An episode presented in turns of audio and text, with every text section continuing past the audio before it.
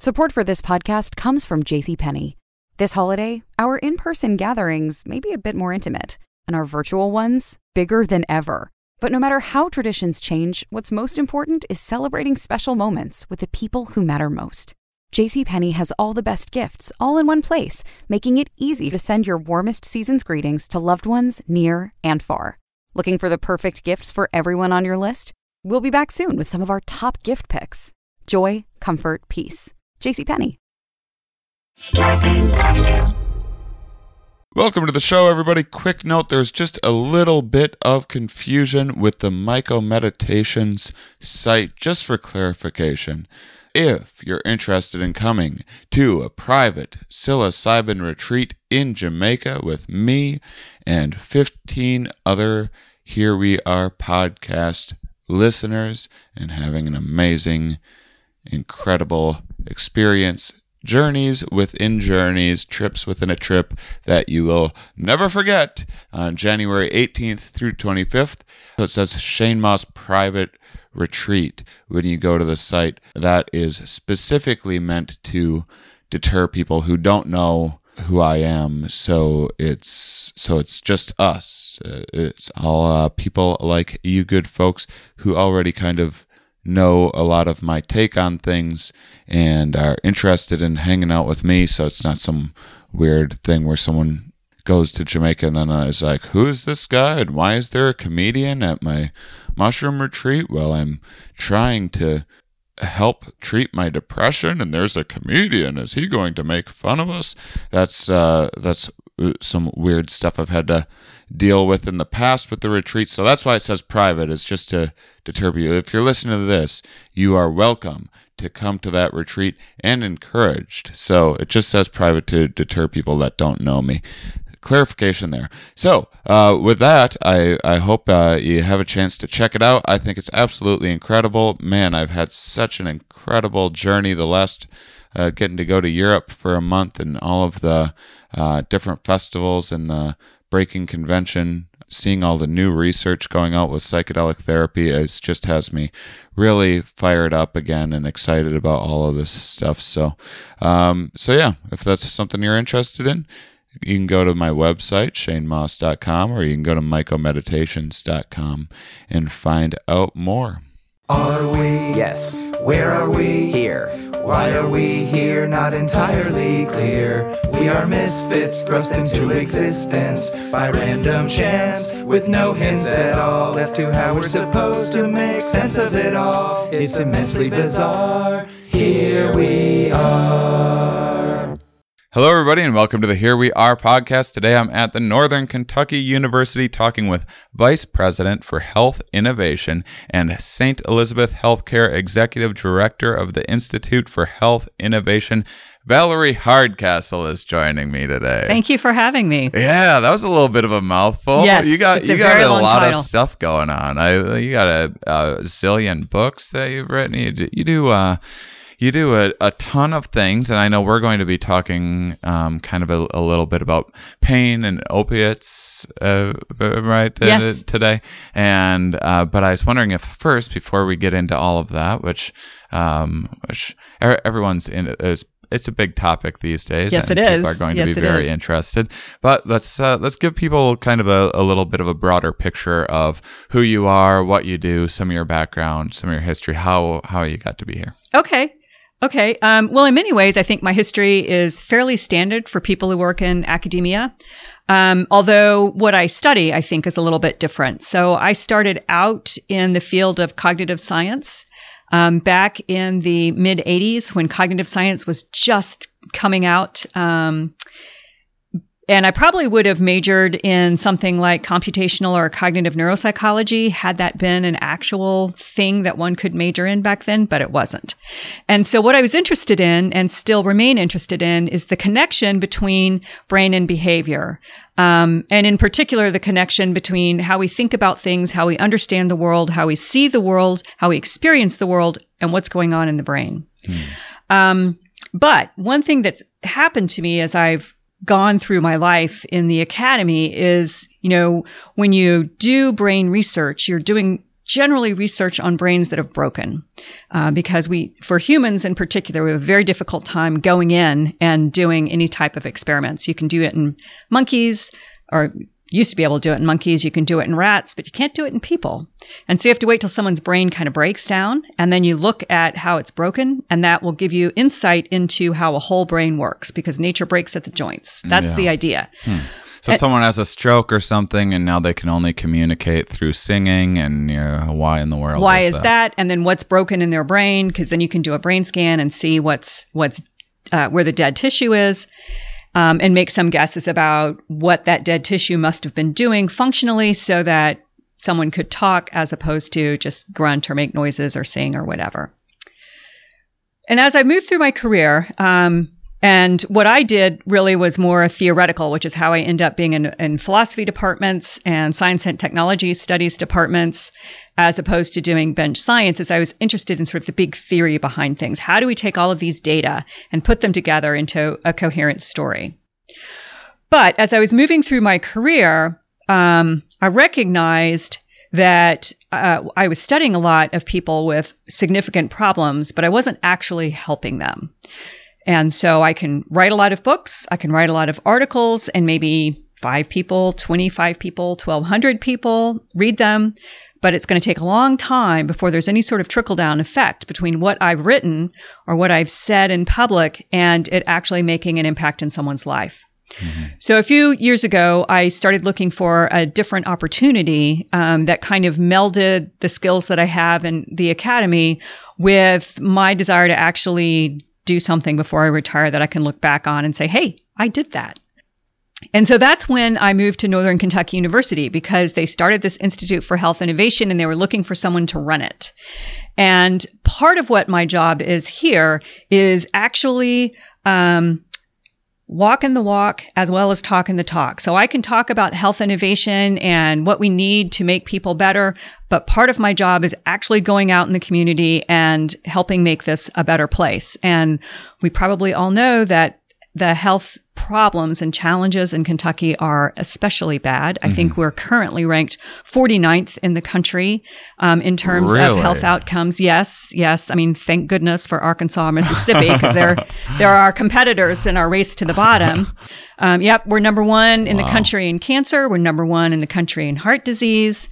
Um, we are fifth in the country in terms of overdose, but Northern Kentucky, if it were its own state, would probably be ranked number one.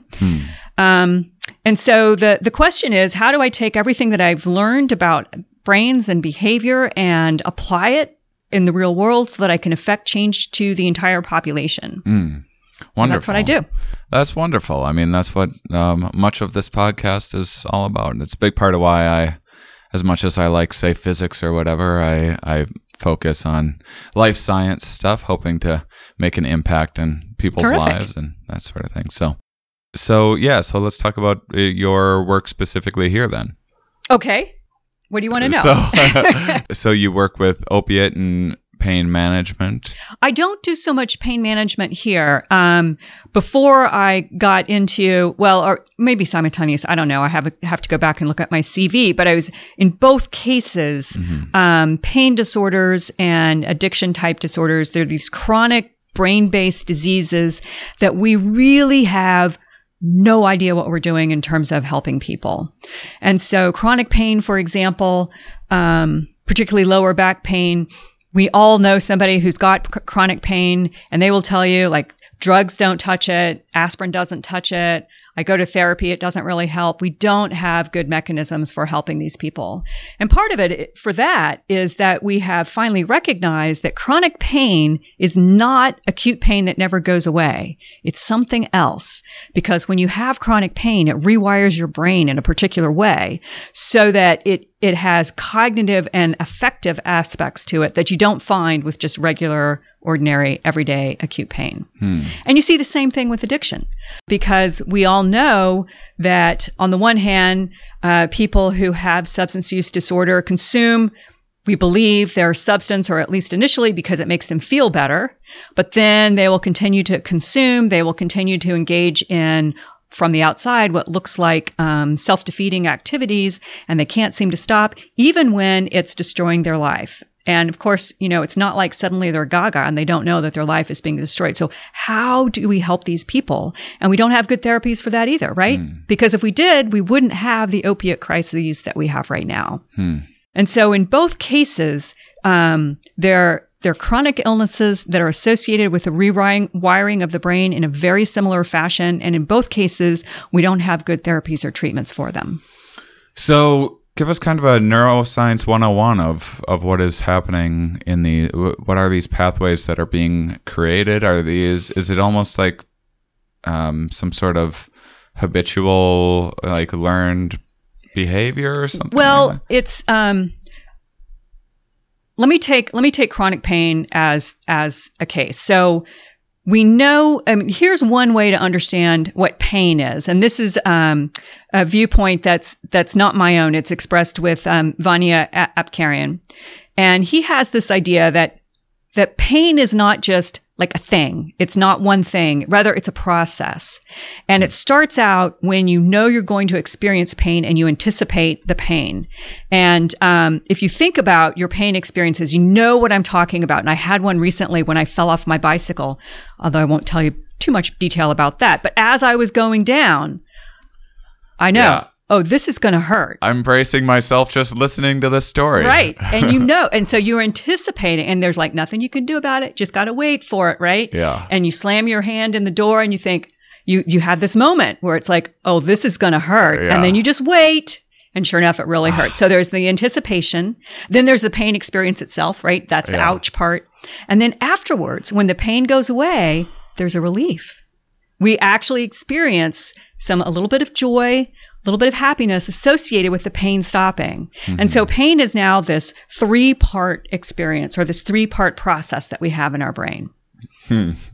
Okay. So, um, what happens in chronic pain is you never get to the relief part. You get stuck in the sensation part. Mm-hmm. But as you, as that sensation part continues to activate, as it were, it actually rewires other parts of your brain to be connected to the part of your brain that's responding to the pain. So, um, and the part that it, it rewires is the uh, prefrontal cortex, which is our decision making mm-hmm. apparatus. And what, what we've seen is that people with chronic pain, I mean, you might notice if you know people with chronic pain that, that pain fills their life.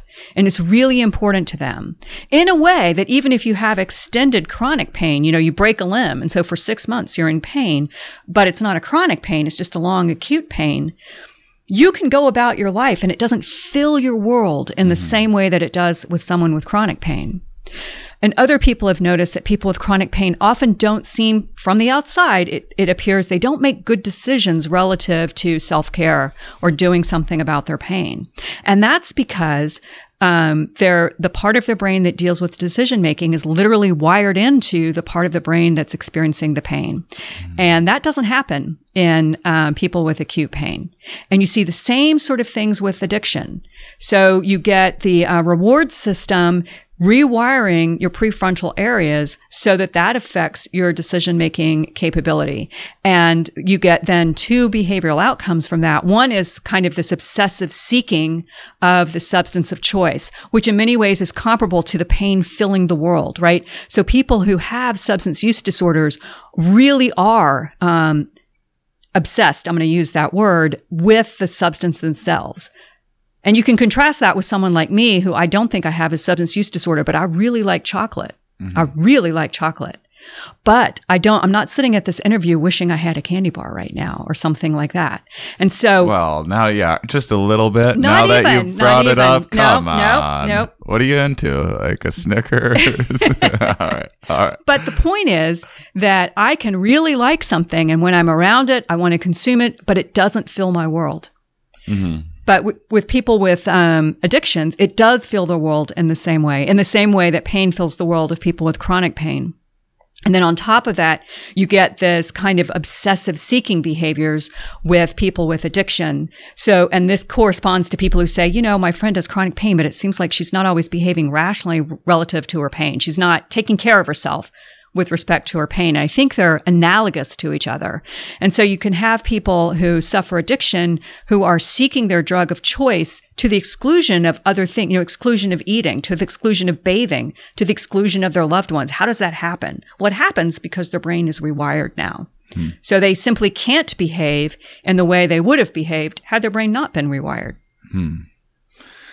So, I I mean, so this rewiring with the drug addiction, this is kind of the prefrontal cortex being um, hijacked to kind of pull the attention toward that substance, and and I mean, to me, that feels more like um, you know, that's just like this drug's a reward, your family is a reward, um, uh, showering, eating also rewards, and the and the drug reward is just stronger.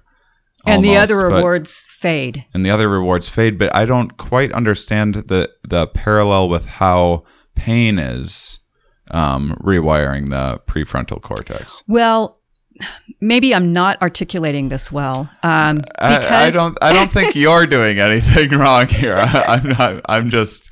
I'm just trying to get a clearer picture. Yes. So so we need to think um, on the one hand, yes, we can talk about how um, drugs of choice become excessive rewards in people who have a disorder, but that doesn't actually explain all the seeking behavior. Just like even if I really, really like chocolate, that doesn't mean I'm going to tank my career by seeking candy bars as opposed to doing what I'm being paid to do. Mm-hmm. So there's something else going on with people who have addictions because they will engage in the seeking behavior to the detriment of everything else, right? So you might really love sex, but that doesn't mean you're, you're still not going to brush your teeth or eat your food or something like that.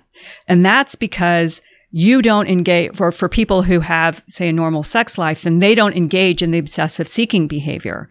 So what's going on with rewiring? It's not just damping down, and actually it's not at all damping down the, the other, um, things that give you reward and enhancing the reward itself, but rather it's, it's forcing you to single-mindedly focus on the thing that you want to the exclusion of everything else. So it's changing the way you pay attention. It's changing the way you think about things. It's changing then your behavior in ways that to people on the outside looks completely irrational. Mm. And that's why we talk about people with addiction. Oh, they have weakness of will. You know, if they could just pull themselves together and recognize what they're doing, they'd be fine. And the answer is no, because they literally can't do that because now the part of their brain that deals with planning and cognition and behavior has been hijacked in a very fundamental way. And so the question is, how do we fix this? And what's interesting to me anyway, is that when you look at chronic pain, uh, all these chronic sort of lifestyle related illnesses, um, diabetes, adult set as- asthma, uh, hypertension, addiction, chronic pain, they all have certain things in common, right? They all have a genetic component. They all have a certain neurophysiology. Um, they all are lifestyle associated, but they all have very similar rates of relapse.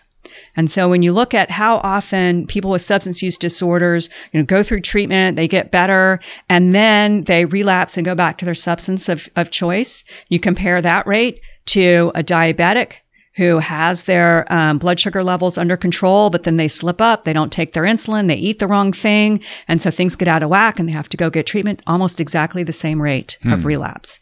Similar for people with um, asthma and other types of of these sorts of complex chronic illnesses. So we have this whole family of illnesses that are associated with rewiring of the brain and behavior and lifestyle that we have really no good way to treat because the problem, you know, in a nutshell is we don't how to, we don't know how to manage compliance. We don't know how to get people to behave the way they, we believe they should behave in order to get themselves healthy.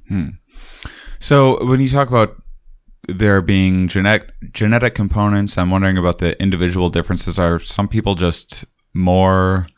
Uh, do they have a say prefrontal cortex that is more susceptible to this rewiring? Is there any connection with like any other like ADHD or any other things like that that that make that makes someone that you would be able to predict that th- this person would be more susceptible ahead of time to say a chronic pain issue or a drug addiction? Yes, so that's a very good question. And I don't know that anybody has a good answer to it. I mean, I think what we can say is that it's clear there's a genetic component um, in that if your parents have addictions, it's much more likely that you're going to have an addiction as well, regardless of whether you're raised in your parental environment. So if you were um, shuffled off to foster care, or if you were adopted, or you know you never knew your parents, so that's why we think there is at least some sort of genetic component because we we see these similar behavioral trends um, across generations, even when you control for environment. But that's not to say that people always end up being addicted to the same thing. So it's not like, well, my parents were heroin addicts, and that means I must be a heroin addict you mm. might end up, um, your drug of choice might be something else, or it might not be a drug at all. So, but I don't know. I don't know much more beyond that relative to the genetic component. I mean, right now, I think what people are most focused on is the interaction between uh, mental disorder and addiction. So it's very clear that um, people who suffer from substance use disorder generally have co-occurring anxiety, depression, um, and the, the, similar sorts of issues there. Mm-hmm. And so a lot of it seems to be also they're also engaging in self-medication, which makes sense, right? Because um, you know, if you don't if you don't have some underlying emotional or psychological issue that you're trying to manage in some way, it's hard to see how you would get started down the path of addiction because it's, I know people talk about, well, one puff and you're addicted forever. That's not usually how it works. Right. Um, so usually people take the substance and they get something out of it that they didn't have before. And generally, um, particularly with opiates, it's a masking of their internal pain. A lot of times they didn't even know they had the internal pain because they've always been anxious and then suddenly they're right. not anxious anymore. And that makes a big difference to them. So mm-hmm. then they do it again and then they start getting in trouble. Hmm. Yeah, I I had a injury that I've talked about endlessly on the podcast. I broke both my feet once, and one of my I had a couple foot surgeries. I was laid up for like a year or so, but I had some opiates and stuff during that. It was never much. Of, I I kind of felt like a oh I could see how this could become a oh, problematic oh, yeah. kind of thing, but it, I mean, as far as uh, I even in hindsight, reflecting back on it, it doesn't seem like, and I wasn't necessarily like using them super responsibly either. But one, one striking thing was just how much um, you know, it didn't just help my foot pain. It also just made me feel like, oh, everything's going to work out. And like whatever, like financial issues are being buried mm-hmm. with work or whatever else, I, I would become like really productive. And, uh, you know, any depression issues or anything like that that I was susceptible to would also, um, go away. And it was, it was, uh, really interesting to be because the, the kind of pain centers are, are it's basically the same processes, whether it's physical or psychological pain. Very similar. Right? Very similar. Yeah. Yeah. I mean, of course, if you have physical pain, then you've got nociceptors being activated, right? Things on the periphery are coming up and saying, something is going on with my tissues that you need to pay attention to. But certainly psychological pain activates the same parts of your brain or sim- very similar parts of your brain once you get up into the brain itself. Mm. Yeah.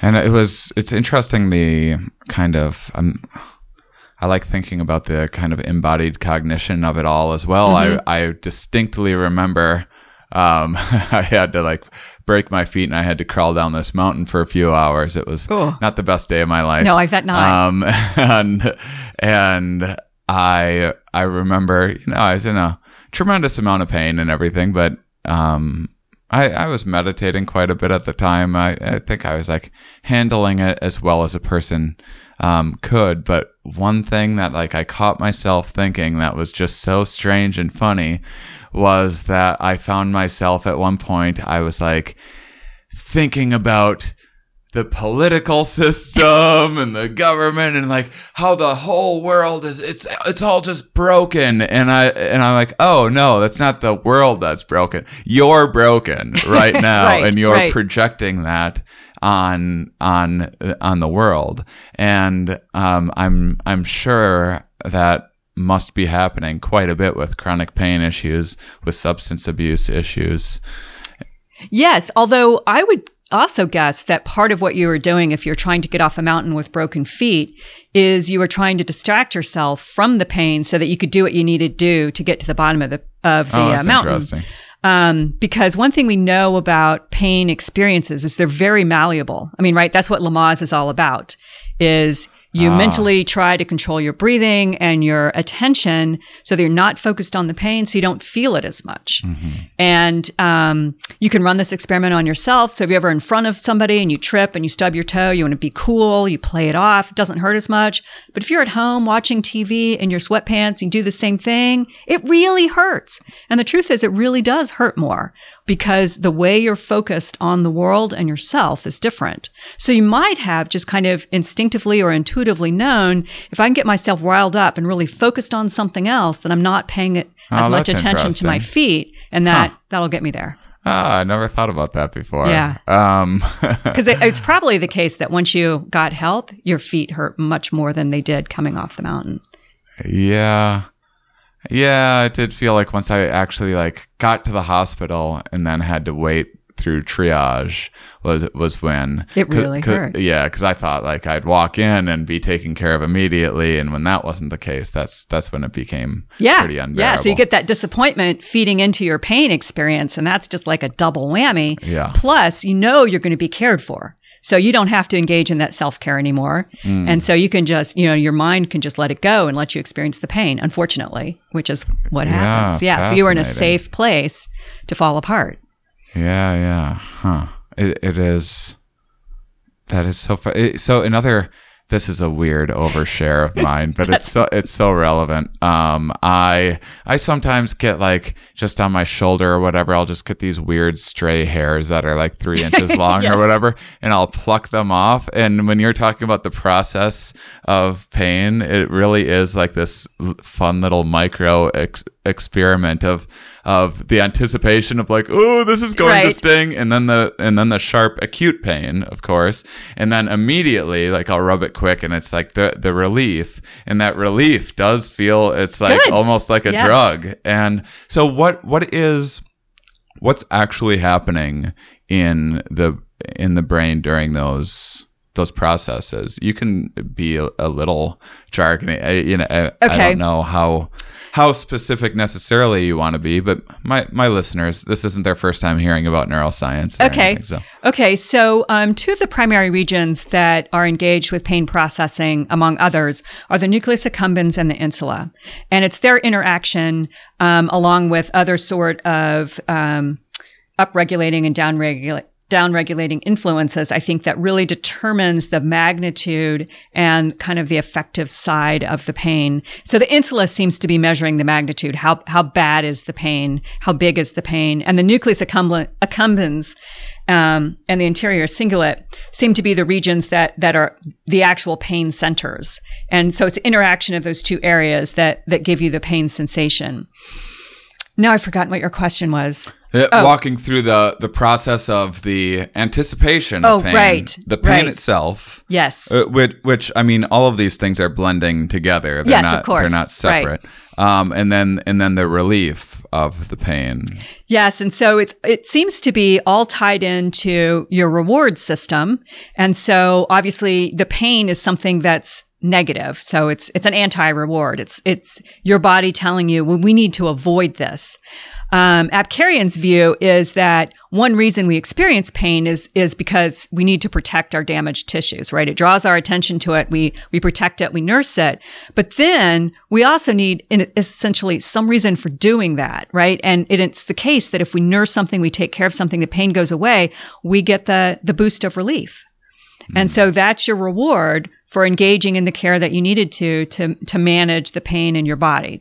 That's the basic idea. But of course, it's very easy for that system to get screwed up because it's not an individual system in the way, say, our visual system is in the brain. So we know like it, information comes in through the eyeballs, it bounces to the back of the head. So if you lose the back part of your head, your occipital lobes, you're going to be functionally blind.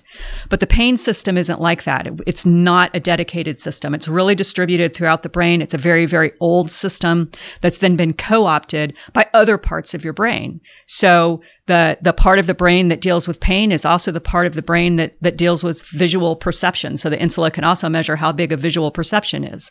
Um, it also is connected to our food center. So we don't like pain, we don't like foods. Same same areas of the brain light up. Um, and and so as a result of that, it's very easy for our pain experiences and our pain reactions to get distorted just because they're so interconnected with so much else going on in our in our big brains. Hmm. Support for this podcast comes from Wild Turkey Kentucky Straight Bourbon Whiskey. Let's tune in to their one on one with Jamal, a real bartender from Old Fourth Ward in Atlanta. I really get into the backstory of whatever I'm pouring, out of respect.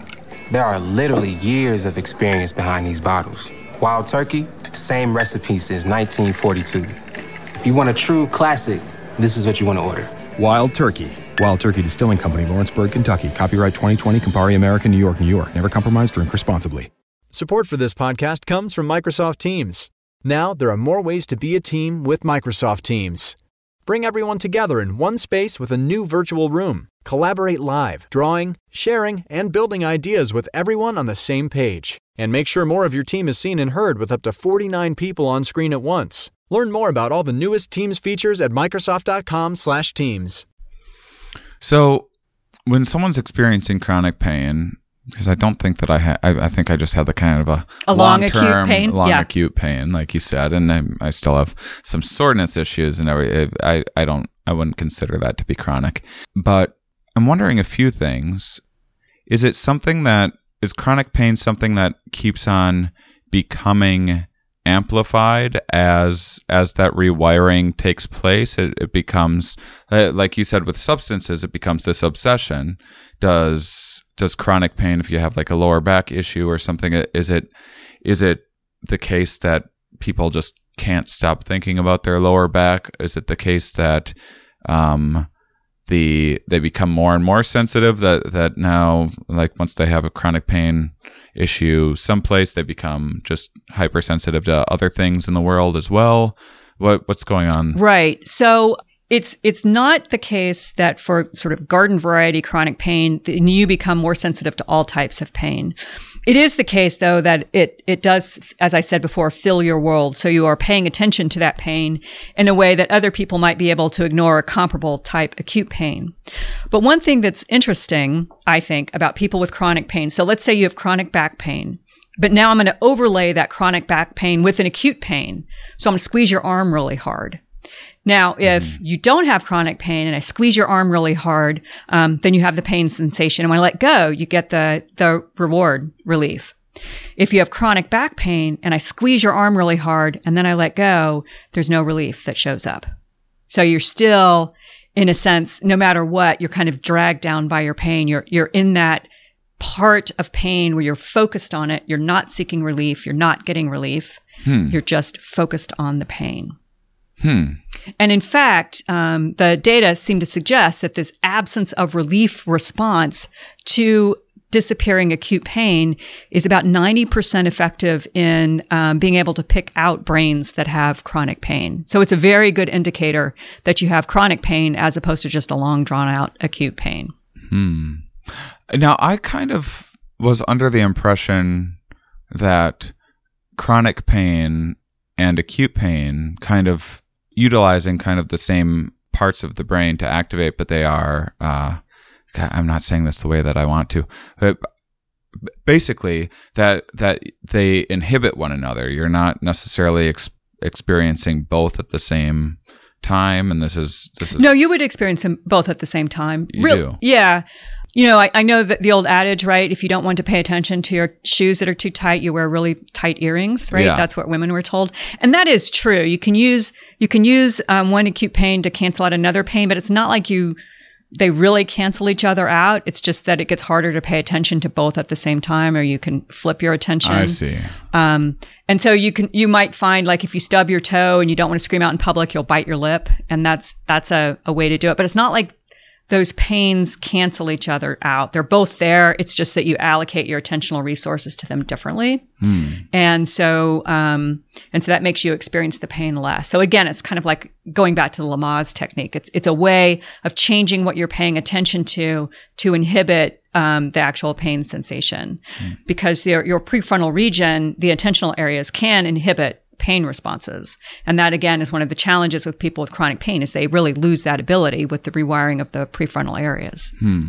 So you have pain and you go and get like a massage or something like that, and I would imagine maybe uh, maybe my masseuse listeners will be upset with me, but but they're not actually like fixing your lower back, uh, uh, but but I, I would think that some of the the stimulus is distracting in in some way and then it seems like it has some sort of long lasting Sure. Well, it depends on why you're experiencing your back pain. So if it's if it's tight muscles that are causing the back pain and you go get a good, good massage and the massage causes those muscles to relax, then indeed I would say It it, helped with your pain. Um, I guess I'm just always a hair suspicious Sure. of massages and acupuncture and that sort of thing. but- Right, right. But it, I mean, it seems like it works very well for a lot of people. It does. It does. Um, and, and it's, I think it's a, a genuine help. It's not like a fake help. They're covering Right. Hmm. something up. Yeah, it really does diminish the pain response. Hmm. So, what what about opiates? Um, because uh, first off, I, I guess what are they doing to inhibit pain in the first place? I guess you covered that a little bit already, but what are I guess, I guess I'd like to know what what issues we're facing in terms of um, you know some people are able to manage their pain really well with opiates some people aren't able to and and what other solutions are there popping up what, what why are opiates becoming this massive crisis right now anything that you can Sure. So um, if we if we go back to our, our tripartite view of pain, what the opiate does is it binds with the receptors in our reward system, so it gives us a happy response. So in effect, what opiates are doing is they're not actually taking apart, uh, taking away the paininess of pain, but they're taking away the negative reaction to pain. The oh, that really hurts of pain. Um, at least that's one way to think about it. Um, and so you can you would still recognize if you if you're on opiates that you have a pain somewhere, right? Your your feet are damaged, but you just may not care in the same way or may not bother you in the same way. You might feel okay about that. And that's because the opiates are binding in the reward center and and that's kind of overriding everything else. Now, I, I can't tell you why some people develop problems with these substances and other people don't develop problems with these substances. And I think part of that is because, like most um, complex chronic illnesses, is it's a whole bunch of inter- interacting causal factors that we haven't sorted out yet. So it might be that um, that what's going on that you discover when you take opiates because your feet hurt is that uh, you also had some underlying anxiety or depression or unhappiness that you weren't aware of, or even if you were aware of it, and the opiates take that away too. They make you feel good. And so then um, the opiates become a way for you to treat this other underlying condition that you discovered accidentally when you were trying to treat the physical pain that you had in your broken feet. Um, that might be one explanation. Um, I don't have good, and other people they they think it feels good. They're not treating any deep underlying issue, um, so then they start taking it recreationally, and then then things can kind of they take too much recreationally. Then they get in trouble because maybe they show up late to work, so now they're upset. Now they take it for you know to help mask that pain, the psychological pain, and then it just builds and builds. Um, I do know there's a genetic component thrown in but I can't tell you exactly how that that interacts. So I don't know that we have a good complete story where we can separate all the causal factors out and say, you know, here is exactly why this person became addicted to this drug at this time under these circumstances. We're not there yet.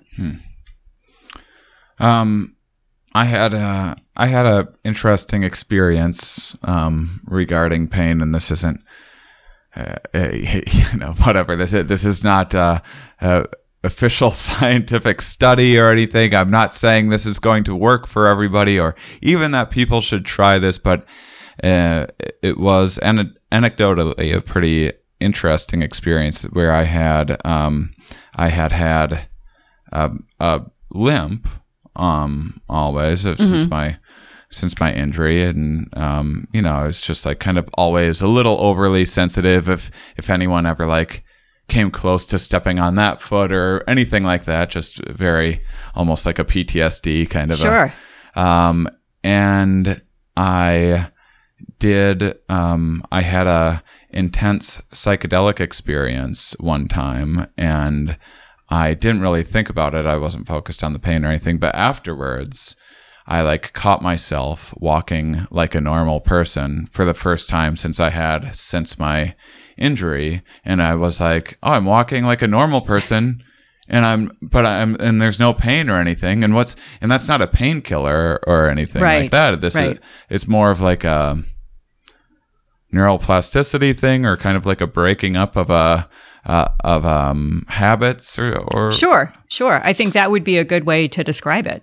I mean, you just you got into the habit of protecting your foot, um, and then something something caused you to break that habit, break out of it, and and psychedelics could do it. I think if you were chased by a really scary person with a big knife. And so you you were running for your life, so you weren't really focused on like, is my foot actually hurt, hurting? Because you just need to book out of there. Then later you can look back and say, wait, my foot didn't hurt when I did that. That's I'm going to be an interesting part of a uh, of like a, a new progressive healthcare movement. Where I you, hope you not. have- yes, have I'm not recommending people try this at home.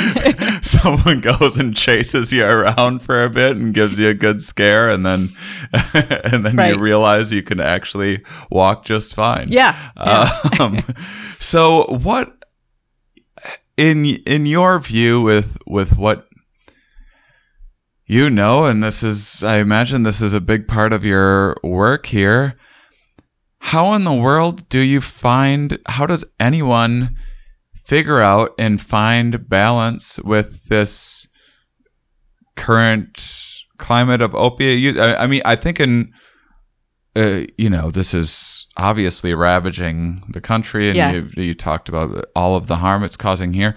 But the other side of it is, and another thing you never hear about is, is I'm sure that there's plenty of people that were never going to have or uh, any issues or abuse opiates or anything, and aren't getting what they need for pain management because of you know all of the other issues going on. And and how do you how what is being done to figure out w- what that balance is of like how uh, are there more innovative ways of say testing whether someone is actually in need of and experiencing um, pain or if they are potentially you know uh, trying to game the system and and uh, get opiates how it, it seems like such a incredibly tricky and nuanced puzzle It is. It is. And I don't know that people have really good answers. But I think what happened when opiates came on the scene, um, the pharmaceutical companies were pushing opiates because they claimed they were non addictive. And it turns out they were grossly wrong on that account.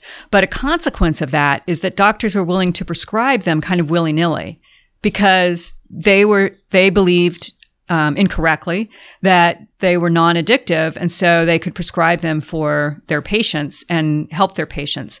So what happened is you got this tremendous tremendous overprescribing of opiates. So for example um, even today the average prescription that someone will get for an opiate for a, a, an acute challenge is a 30 day prescription. But then when you look at how, uh, how long most people take opiates, say after they have a, a surgery or something like that, it's about three to five days. And so here you have all of these drugs sitting Right. around that can be used recreationally. They can be sold. They can be shared. They can be abused, you know, all of this. So that is one thing I think that that pushed the the opiate trade along. Hmm. And you combine that, I think, with some socioeconomic challenges, which is one of the reasons you're seeing the outbreak in, in rural America where, you know, people are feeling um, neglected and passed over and they've lost their jobs and they don't have hopes, you know, so you have all of these stressors that are, that are put on them. And suddenly they're given a drug for their chronic pain because they've spent their whole life doing manual labor and now their body's breaking down. So you can see how this would kind of snowball. This effect would snowball. So to answer your question, what are we doing about it? Well, most states now restrict how much a physician can prescribe an opiate, and it's three days or five days or something like that, just depending on where you are. Exceptions are made. So, if, for example, uh, take an extreme case, you have terminal cancer, nobody's going to care how many how much opiate you prescribe that person, right? Because it's it's going to help them feel better, um, but you're not worried about addiction at that point. Um, now, the challenge, of course, are exactly the people that you mentioned, the people who have chronic pain, and we're trying to use opiates to help manage um, that condition. And there, I think things just kind of divide. So on, on the one hand, I think we have people who, who have chronic pain, who have addiction challenges. And the question is, what do we do about them?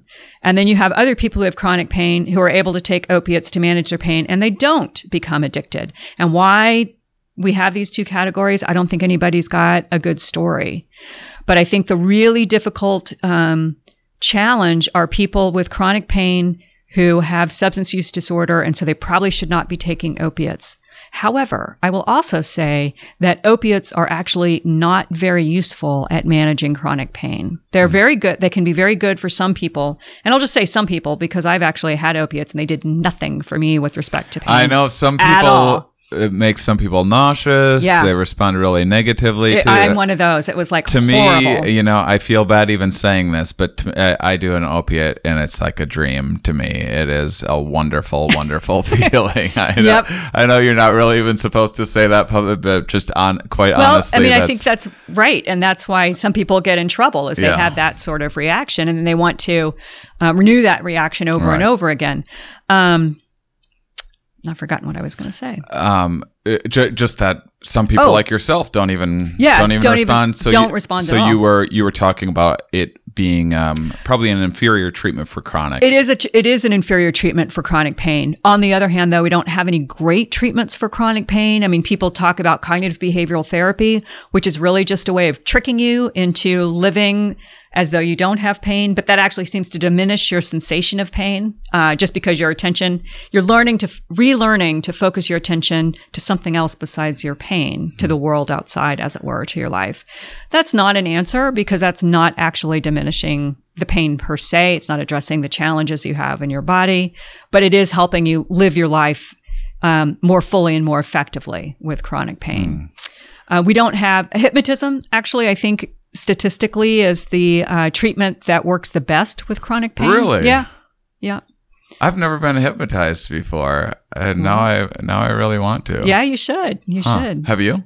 Been hypnotized? No, I haven't, but I've I've watched it a lot. So, which that's one reason I'm not going to be hypnotized. Thank you. What's what's the process? I mean, I've seen like the show in the in the park or, or Right, whatever right. with the hypnotist on stage. But what's uh, for uh, um, medical therapeutic hypnosis? What's what is Well, the process? in many ways, it, it's the same thing. You get someone to focus their attention on another object um, so deeply that they, in a sense, forget to pay attention to the rest of the world. And then when you're in that state, you can, because they're paying attention to you and your voice, you can talk to them about their pain responses. And so you can talk to them that, you know, and explain that this, the sensation you feel is not as big as it used to be and it's going away. And then, and it's gone. And so, um, for some people, that that really works. Not for everybody, uh, and not everyone can be hypnotized either.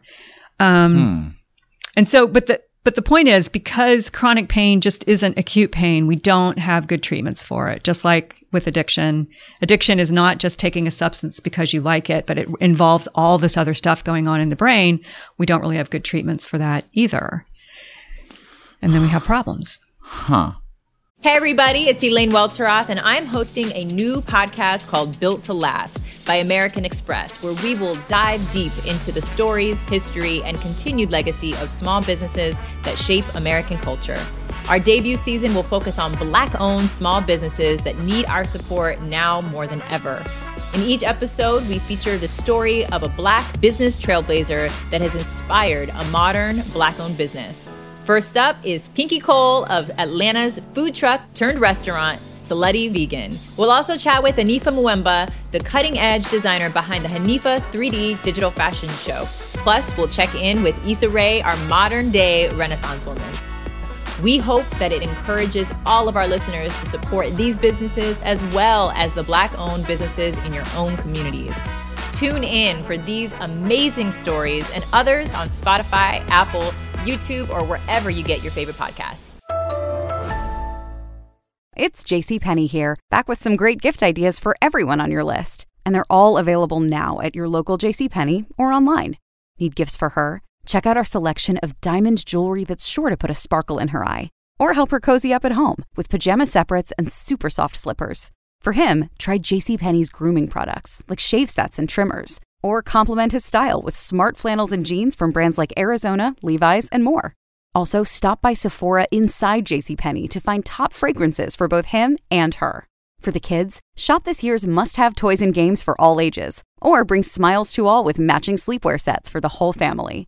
And for everyone else on your list, share some warmth with a heated blanket, an ultra cozy scarf, or let them decide with a gift card. There are so many ways to share the joy this holiday season, and so many ways to shop JCPenney. Visit a store near you, pick up curbside, or go to jcp.com. Joy, comfort, peace. JCPenney. That is so interesting. So, what if I'm wondering? uh, So, say you do something like uh, maybe it's not as powerful of an effect as what I'm about to present, but say say I went in to have uh, go through hypnosis for say I, I want to have like more confidence or something like that uh, in in, uh, in social situations, and I go in and they give me some coaching while I'm uh, hypnotized, and then I become way too confident. Now I'm now I'm this jerk, and and I'm like, can we go back? And now I got to go and get re-hip uh, and regulate. Is there is there any is there any danger like that of of pain and wh- where it could where where there can be something, or even with opiates, where well, opiates aren't eliminating the sense of pain. Uh, the the question is is pain is useful and and helpful in in many regards right. and even even psychological pain is is often uh, anxiety depression many of those things can sometimes have some utility in them and that maybe there are some changes you need to reflect on or you need to be motivated to do your to-do list or what have you is is there any danger with uh hypno uh, again i know nothing about hypnosis Right. of it of it going like too far or something I don't think so. I mean, not not with respect to treating pain, um, and that's because I don't think it actually takes the pain away.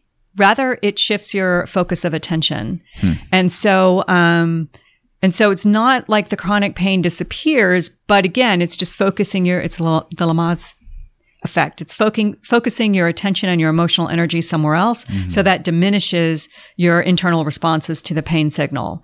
And because of that, um, I think if you stubbed your toe, for example, then you would just feel the pain the way people normally feel pain because suddenly you're paying attention to that damaged toe. So it's it's a complex response. So so when you hypnotize somebody, um, it really seems to be more an attentional process than than anything else. But I thought cognitive behavioral therapy was sort of along the same lines It is. as well. So is there there's so it is kind of the Well, it's it's maybe two different ways of getting at the, same the end. same end. Yes. huh. But you're still experienced in the pain, just not intentional. Uh, uh, your attention is not there um, in the same way, so you're it's kind of not It's not as invading your yeah. consciousness as much. Um, I mean, that seems like. I mean, isn't isn't life much about kind of finding the placebo that works for you? And like, like I've been doing like a you know gratitude um, journal or like little things like that at the end of the day, kind of reflecting on things that I did accomplish or things that I went Right, right or I'm grateful for at the end of the day, rather than looking at all of the failure of my undone zillion things on my to-do list that will never end and um and it does it does tend to influence my perception and make Yes. me like a hair more appreciative throughout my everyday life and and um focus on those things uh, a little bit better and uh, or or a little bit more focus on those more positive things. It seems to keep me motivated more. Uh, but there's also this quality of it that's like well it's not real it's like a trick in some way you know it's still it's still the same world but i'm just perceiving it differently and Sure. uh, so am i kidding myself here? you know it, Well, you can think of it maybe as um, influencing your habits of mind, right? So you know people who always see the glass as half empty. You That's know other people who see the glass as half full. It's the same glass. You can see both points of view. Right. And so you're just developing a habit of mind where you see the glass as, as half full. Mm-hmm. That's what you do with your, your evening journaling and thinking positive things and affirmative thoughts. So it's not like you're faking it or you're convincing yourself of something that's not true. You're just reinterpreting the same stimuli. and that's a little bit what's kind of happening with pain Yeah, I think so. I think that might be a, a way to describe it. Because I, I do, I love a good placebo. I wish there was like a pill that could reliably deliver the placebo effect. Uh, but I, I like that you could like put a cream on someone's hand and tell them that this is a painkiller. So now when I'm going to poke you, it's not going to hurt as bad. And even though that wasn't actually Yes, anything, yes, they- you can do the, that. The anticipation Right. is is lessened and the and the pain is is less. So is that where you see a little more hope going forward in the future in terms of pain management or do you think that science is going to stumble upon some perfect pain reliever drug that also isn't addictive i don't see that I don't happening see in, that the, happening. in the near future Not in my anyway. lifetime. Yeah, no. No, I think, I really think what needs to happen is that with a substance use disorder and with chronic pain and with all these other chronic illnesses, I think we're just going to have to recognize their underlying complexity. And that means we're not going to have a simple solution. We're not going to have an easy band aid mm-hmm. for people with these types of disorders. So we need to stop looking, stop looking that way and recognize maybe that for now, the best we can do is recognize them as chronic conditions and treat them as such.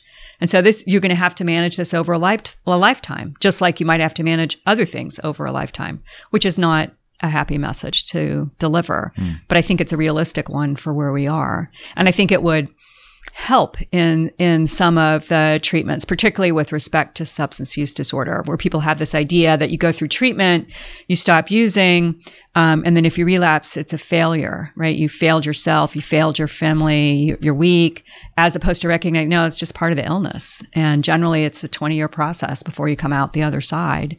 So our goal is to keep you alive for the 20 years so that you can emerge, as opposed to dying from a fentanyl overdose or something like that along the way. All right. Well, before I get to my last question or two, I, I each week I have my guest plug a charity of their choice. Did you have one in mind? Well, so I'm an employee of Northern Kentucky University, which is a state institution, and we accept all donations of any way, shape, or form. But if you're not interested in giving to NKU, I would encourage you to give to any educational institution of your choice. People complain that uh, the cost of higher education is too expensive. I don't know if I can get on that bandwagon because I feel like I have a deeper understanding of how things are financed and not being financed these days. But any scholarship dollars you can give will help educate a young mind who might be able to solve the pain problem or the addiction problem. Yeah, I think that's wonderful. Um, all right. So the the probably last thing that I want to ask you was: Are there any demographics that are more susceptible? Um, I guess in my mind, I'm kind of thinking um, in terms of age. Is uh, uh, is there any kind of because when I think about younger people, I think of like, well, if they get their hands on a few extra pills, there might be some um, kind of hedonic abuse there. But then I, I'll think of, you know, people like my grandparents or something like that that also just are like, well, if a doctor says it's okay, it Right. must be okay, and and kind of they fall for that and kind of get themselves. I see some older people get themselves in trouble that way. Um, and who knows if that's age or just generational or cultural or uh, or whatever. But is, is there are there any? Uh, I- guess you said uh, you know socioeconomic issues, Right. So uh, certainly it seems to be the case that opiate addiction is more male than female. And until recently, um, the, the age range where people were at least running into trouble can't say that's when they started abusing the drug, but their overdosing and dying was an older demographic. So it was, you know, over 35, 35 to 55. And P- and part of that Oh no. Yes. All of the substance abuse problems I've had in, in my life and you're telling me now I'm in the worst age. No, range. no. Um, and part of that was because the the opiate um, epidemic got started by overprescribing opiates Ah, to people with um, pain issues, Right. and that generally happens when you're heading toward middle age or in middle age. But what we're seeing in northern Kentucky is that that age demographic of when people are overdosing and dying becoming younger and younger. Hmm. And so that's telling us that the uh, abuse is starting at a younger and younger age because generally you have to use and abuse for a few years before you start overdosing. Not always, but usually it, it, it follows a, a particular path. So now we know that people are starting to use um, in middle school and high school. And so what we're seeing is the second generation, I think, of the opiate epidemic. Because originally maybe mom and, or dad got prescribed these drugs and that set off a chain of unfortunate events. Now their kids were raised in and around this, this drug of abuse. They see that as a way to cope with problems. And so they're more inclined to abuse the drug at an earlier age. And so it's a shifting demographic, I think, depending on how people are accessing the drug and why. Hmm. Hmm.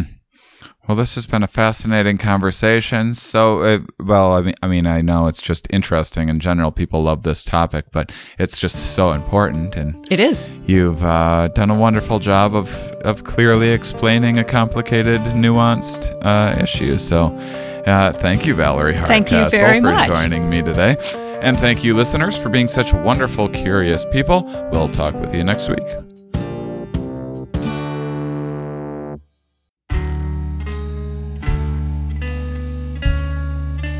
Next week on the Here We Are podcast, talking with assistant professor in the Department of Marketing at UC Cincinnati, Ryan Rahinel is joining us, and we have a fantastic conversation about marketing. We had some free will conversation slip in there, so uh, we didn't have a choice in the matter. We had to talk about it. yeah, yeah, yeah, yeah. And we had a really before I started this podcast and, and really got into all of this stuff, even years before I started the podcast, I would have never thought marketing would be something that I'd be so fascinated by. But man, it tells us so much about ourselves. And, you know, because there's incentive and there's like clear, I think with that clear incentive of like, this can, this can help me put more money in my bank or spend better or whatever, people just tend to um, respond to that a little more, and there's just more um, money involved in that research or whatever. But but one of my f- most fascinating subjects to talk about always. So make sure and tune in for that next week. I've been adding, man, guys, I I have not had time to to give you updates on my life. I'm hoping to soon. I have been crazy busy. Had a blast in Europe and now back into reality. And reality is harsh. But I've had a whole bunch of things come up and am way behind on some of my bookings and everything with Stand Up Science.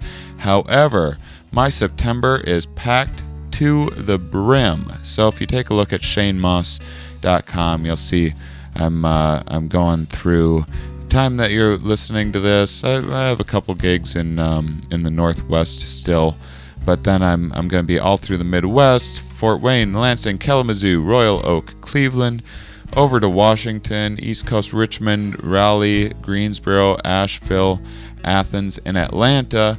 And then after that, I haven't I haven't started filling these in yet, but basically routing driving gigs from Atlanta all the way back to Wisconsin for November. It's looking like I may be doing the Boston Comedy Festival this year and and um, few things, and then I'll keep you updated with the tour routing after that. But um, at the moment, I've I've uh, just been so swamped, so busy. Uh, things are going good and uh, I'm excited to tell you more about them, about the ups and the downs. There's been there's been both of late, but um, yes, excited to fill you guys in more. But um, if you've if you've been digging my um, my longer little bonus content at the end. Awesome. Uh, hoping to get back to that next week. And I've just been frantically, like, barely finding any, a few free minutes to record these, let alone think about what I'd even say with bonus content. But more coming uh, next week, I hope. So make sure and keep tuning in. Those of you that listen all the way to the end, you are, of course, my favorites.